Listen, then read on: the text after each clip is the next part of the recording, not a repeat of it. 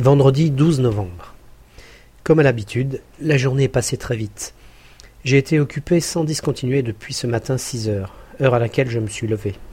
Le travail est nouveau et je dois l'apprendre le plus vite possible, car Yvan, le technicien que je remplace, ne restera pas éternellement avec moi. Ce matin, le vent est tombé, non sans avoir laissé le ciel vide de tout nuage. Depuis ma chambre, je vois l'île de l'Est, que personne n'a le droit de visiter, afin de préserver l'écosystème. Les sommets enneigés brillent sous les rayons du soleil couchant, et ils virent au rose avec le crépuscule. Il est minuit.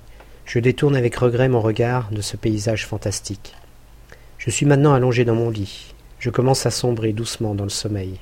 Quand la pensée que j'ai quitté ma famille depuis maintenant vingt jours me traverse l'esprit. Je dois admettre que pour l'instant elle ne me manque pas. J'en suis un peu honteux. Samedi 13 novembre.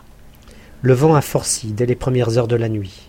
Quand je suis sorti de ma chambre ce matin, je pouvais à peine rester debout, tant le vent était violent. J'ai eu encore beaucoup de travail aujourd'hui. Les équipements radio sont soumis à un climat si rude tout au long de l'année qu'ils nécessitent des réparations régulières. Après le travail, Eric et moi avons jeté un coup d'œil à la salle de musculation. Elle est dans un tel état d'abandon qu'il faudra une bonne journée pour remettre de l'ordre et tout nettoyer. Par chance, le tapis de course fonctionne. Demain, je recommencerai l'entraînement. Comme tous les jours, vers vingt heures, tout le personnel se rassemble dans la salle de restaurant pour partager le repas. C'est le meilleur moment pour lier les liens les uns avec les autres. Chacun a une anecdote à raconter sur sa journée de travail. On y passe vraiment du bon temps. Après le repas, la plupart d'entre nous se sont retrouvés au bar, d'autres sont allés faire une partie de billard, ou bien sont allés voir un film dans notre minuscule salle de cinéma. Pour ma part, j'ai préféré rejoindre ma chambre pour écrire un peu de courrier pour toute la famille. Le vent soufflait toujours en rafale, et ça a été un vrai parcours du combattant pour gagner ma chambre. Demain, c'est notre premier jour de congé, espérant que le temps sera plus clément. Dimanche 14 novembre. Au réveil ce matin, comme le vent soufflait toujours, j'ai décidé de reporter ma visite des manchots sur la plage. Au lieu d'aller me balader avec quelques copains, nous nous sommes tous retrouvés devant les congélateurs avec le cuistot, afin de faire l'inventaire de la nourriture. Étant donné que manger est l'une des choses les plus importantes quand vous êtes d'une certaine façon abandonné sur une île, tout le monde se sentait motivé pour cette corvée. Le vent tomba finalement en fin de matinée, et après le repas je suis allé sur la plage pour examiner ces fameux manchots de plus près. Au milieu de la manchotière, la puanteur est proportionnelle au bruit. La plage est envahie par les manchots et leurs poussins rassemblés comme dans une nurserie.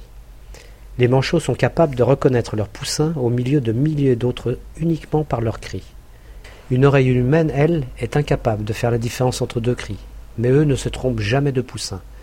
D'énormes éléphants de mer somnolent au milieu de la colonie, indifférents aux allées et venues des manchots qui déambulent de la mer jusqu'à leurs poussins, et vice-versa. Quelques pétrels géants et squats, qui sont les principaux prédateurs des manchots, survolent la colonie en tournoyant, en quête d'œufs abandonnés. De temps en temps, ils repèrent un poussin isolé, et le mettent littéralement en pièces avec leurs becs puissants et leurs serres acérées. La cruauté avec laquelle ils massacrent ces pauvres poussins est un spectacle assez impressionnant la première fois que vous y assistez. Cependant, tous ces animaux font partie de la chaîne alimentaire et participent à son équilibre. Il ne faut donc jamais intervenir en voulant sauver un poussin d'une mort cruelle. Le premier jour de congé est passé vraiment trop vite, et je n'ai pas eu le temps de traverser la rivière à gué pour aller observer les otaries qui ont l'habitude de s'ébattre dans des combats amicaux sans fin. C'est sûr, je reviendrai dès que possible. Lundi 15 novembre. Cette journée a été plutôt tranquille. Rien de très excitant ne s'est passé. Je me suis levé à sept heures, puis j'ai rejoint la station radio à huit heures. J'ai passé la journée à réparer l'émetteur qui nous sert à communiquer avec les différentes bases éparpillées entre la Terre Adélie au pôle sud et l'île de la Réunion, siège du territoire des terres australes et antarctiques françaises. L'émetteur est resté en panne pendant trois mois, faute de pièces de rechange, et il me donne du fil à retordre. Il ne sera probablement pas réparé d'ici demain.